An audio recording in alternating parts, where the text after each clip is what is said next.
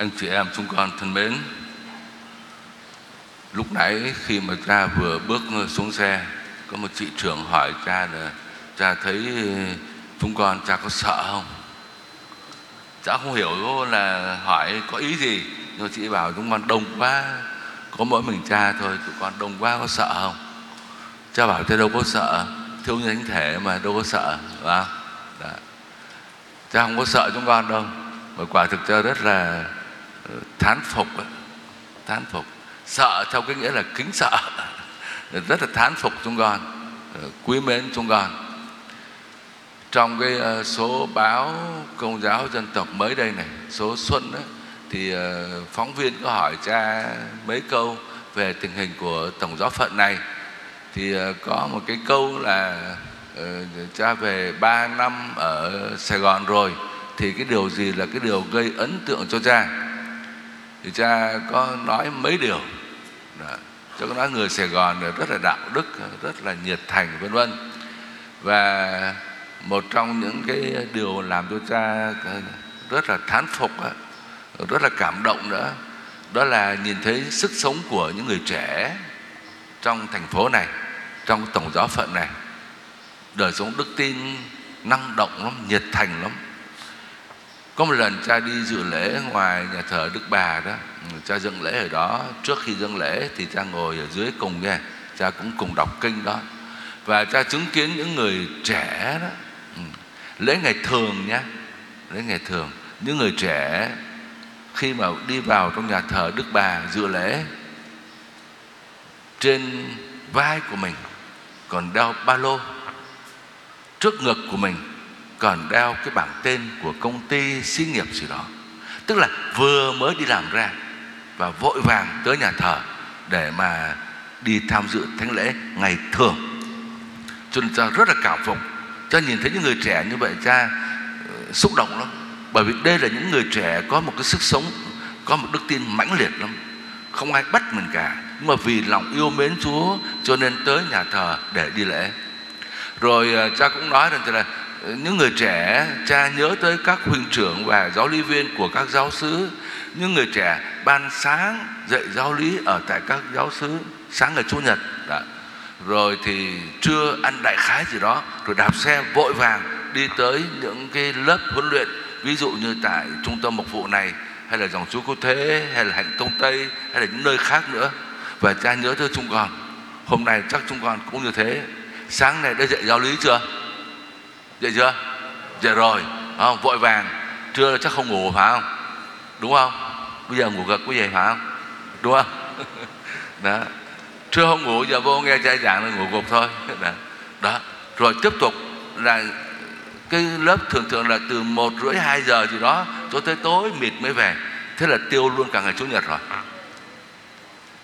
Cha rất là cảm phục chúng con. Chúng cha không có sợ đâu.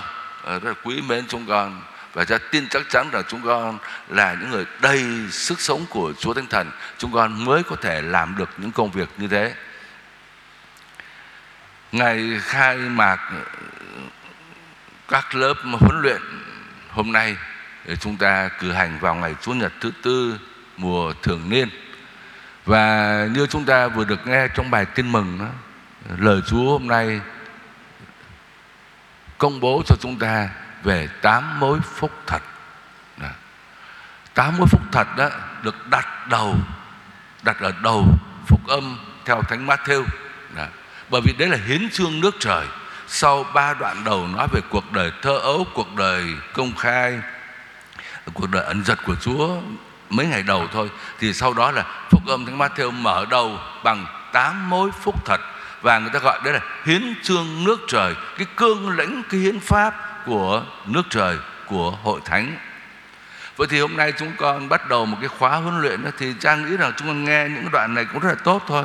Bởi vì đây là cái cương lĩnh của chúng con, đây là cái hiến pháp của chúng con, đây là cái ánh sáng chỉ đạo cho chúng con trong cái sinh hoạt khi mình đi học tập cũng như là khi mình thực hiện cái sứ vụ tông đồ dạy giáo lý cho các em thiếu nhi.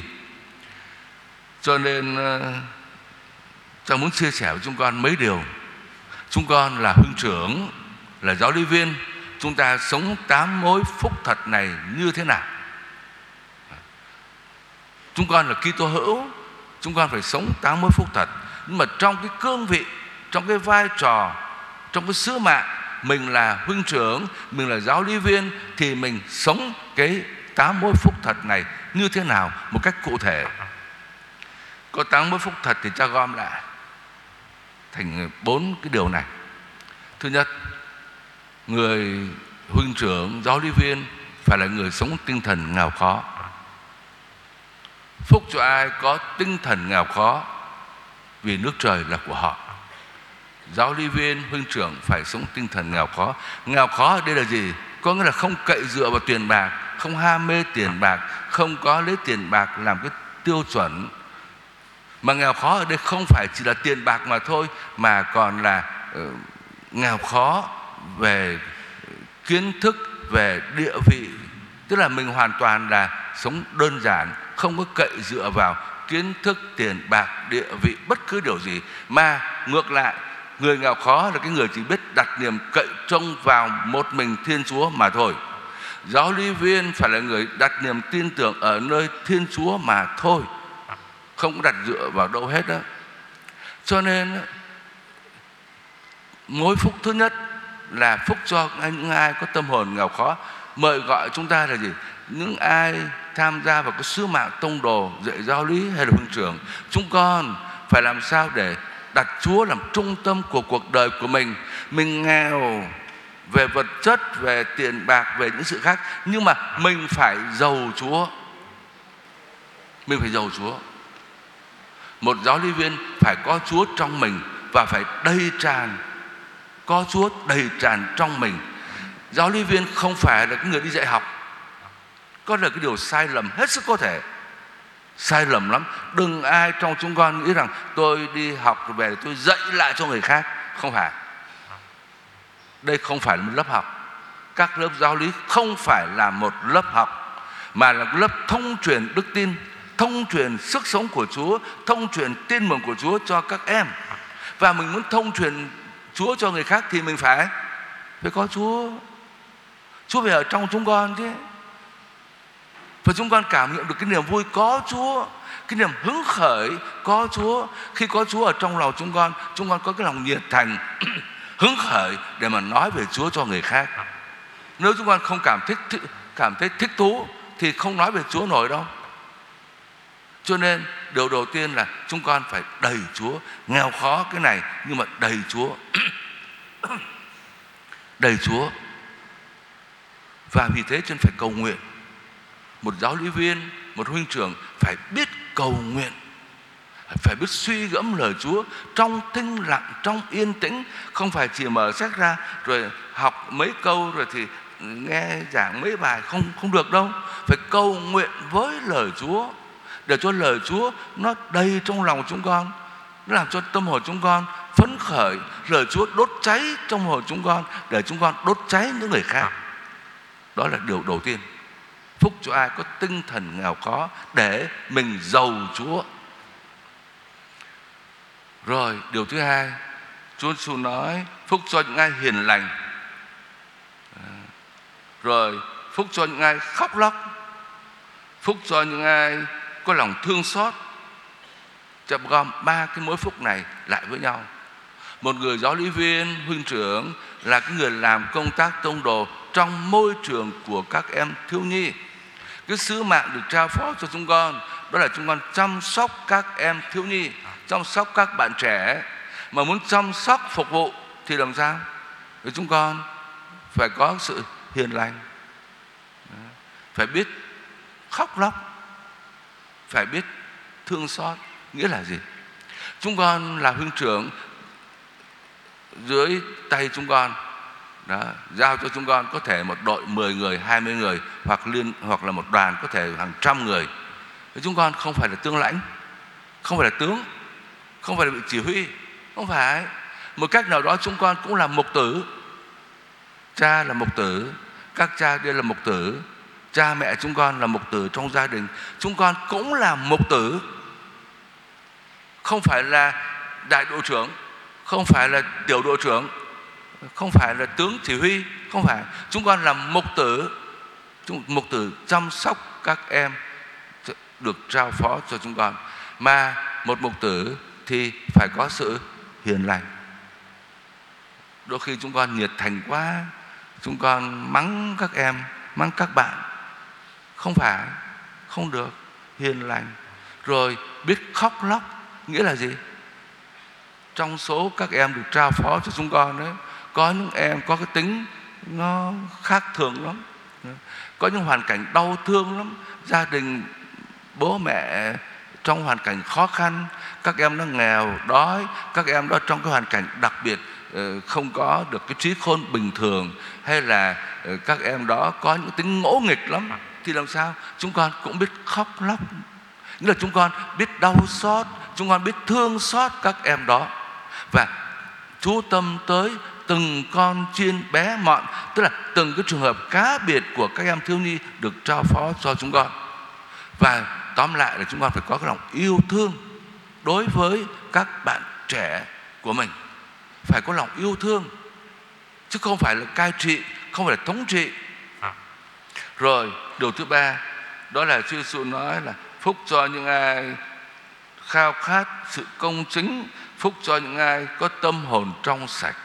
Nghĩa là chúng, chính chúng con phải có đời sống thánh thiện, đạo đức.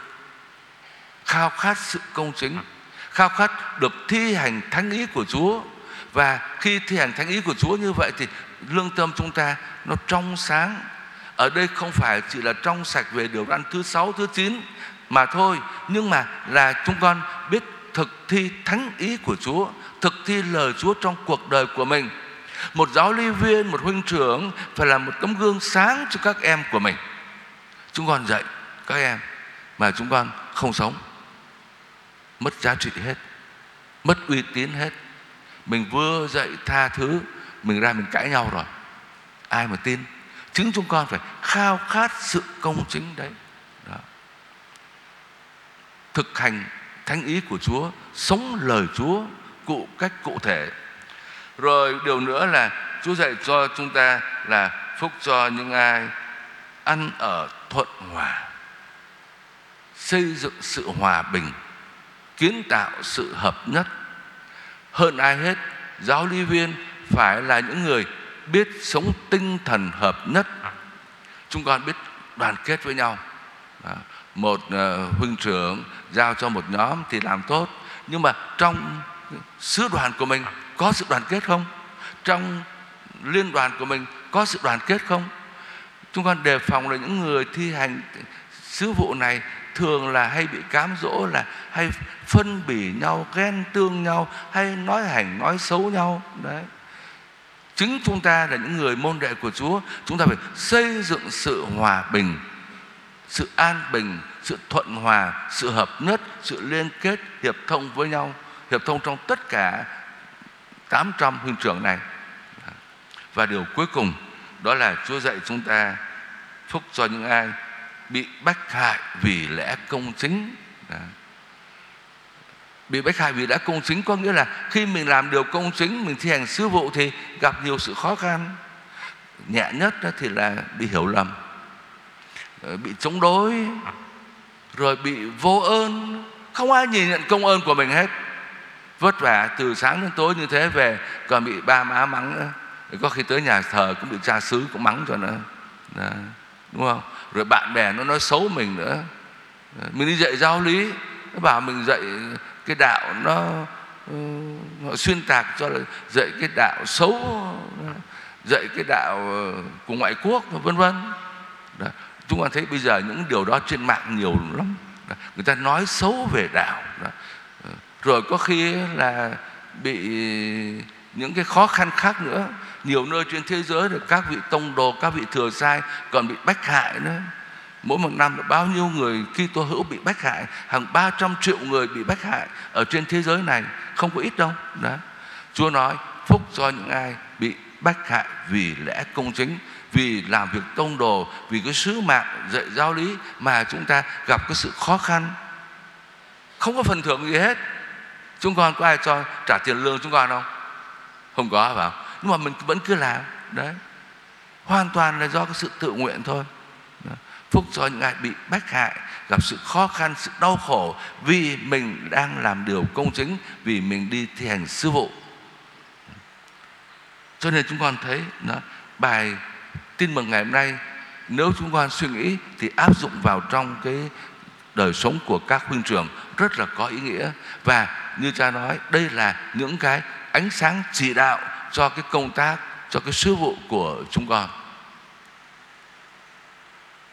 Để tóm lại chúng con nhìn lên gương chân phước Andre Phú Yên là bổn mạng của phong trào đó, của liên đoàn chúng ta đó.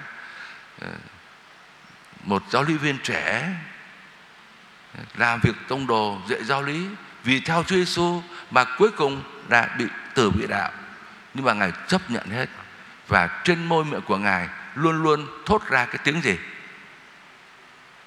Trên miệng của ngài cái lời của ngài, lời nói cuối cùng của ngài trên miệng là cái gì? Là là là là gì? Giêsu Giêsu mà nó không biết. Đấy, bổn mạng của mình là là Andre Phú Yên mà Giêsu mà nó không biết. Ngài nói cái lời cuối cùng của ngài là Giê Giêsu trên miệng của ngài chỉ là Giêsu mà thôi. Hết lòng yêu mến Chúa Giêsu dạy về Chúa Giêsu sống cho Chúa Giêsu chết vì Chúa Giêsu cái lời thốt ra trước khi chết, trước khi cái đầu rơi khỏi thân của mình là Giêsu ước gì đời sống của chúng ta cũng vậy. Chúng con lấy Chúa Giêsu làm trung tâm, là niềm vui, hạnh phúc và lấy tin mừng của Chúa đây làm ánh sáng chỉ đạo cho chúng con nguyện xin Chúa chúc lành cho một năm sắp tới, chúng con học tập, đạt nhiều kết quả và xin Chúa Thánh Thần ban cho chúng con lòng nhiệt thành sự hứng khởi để chúng con gieo rắc tin mừng của Chúa, truyền thông cái niềm vui tin mừng đó cho anh chị em chúng ta. Amen.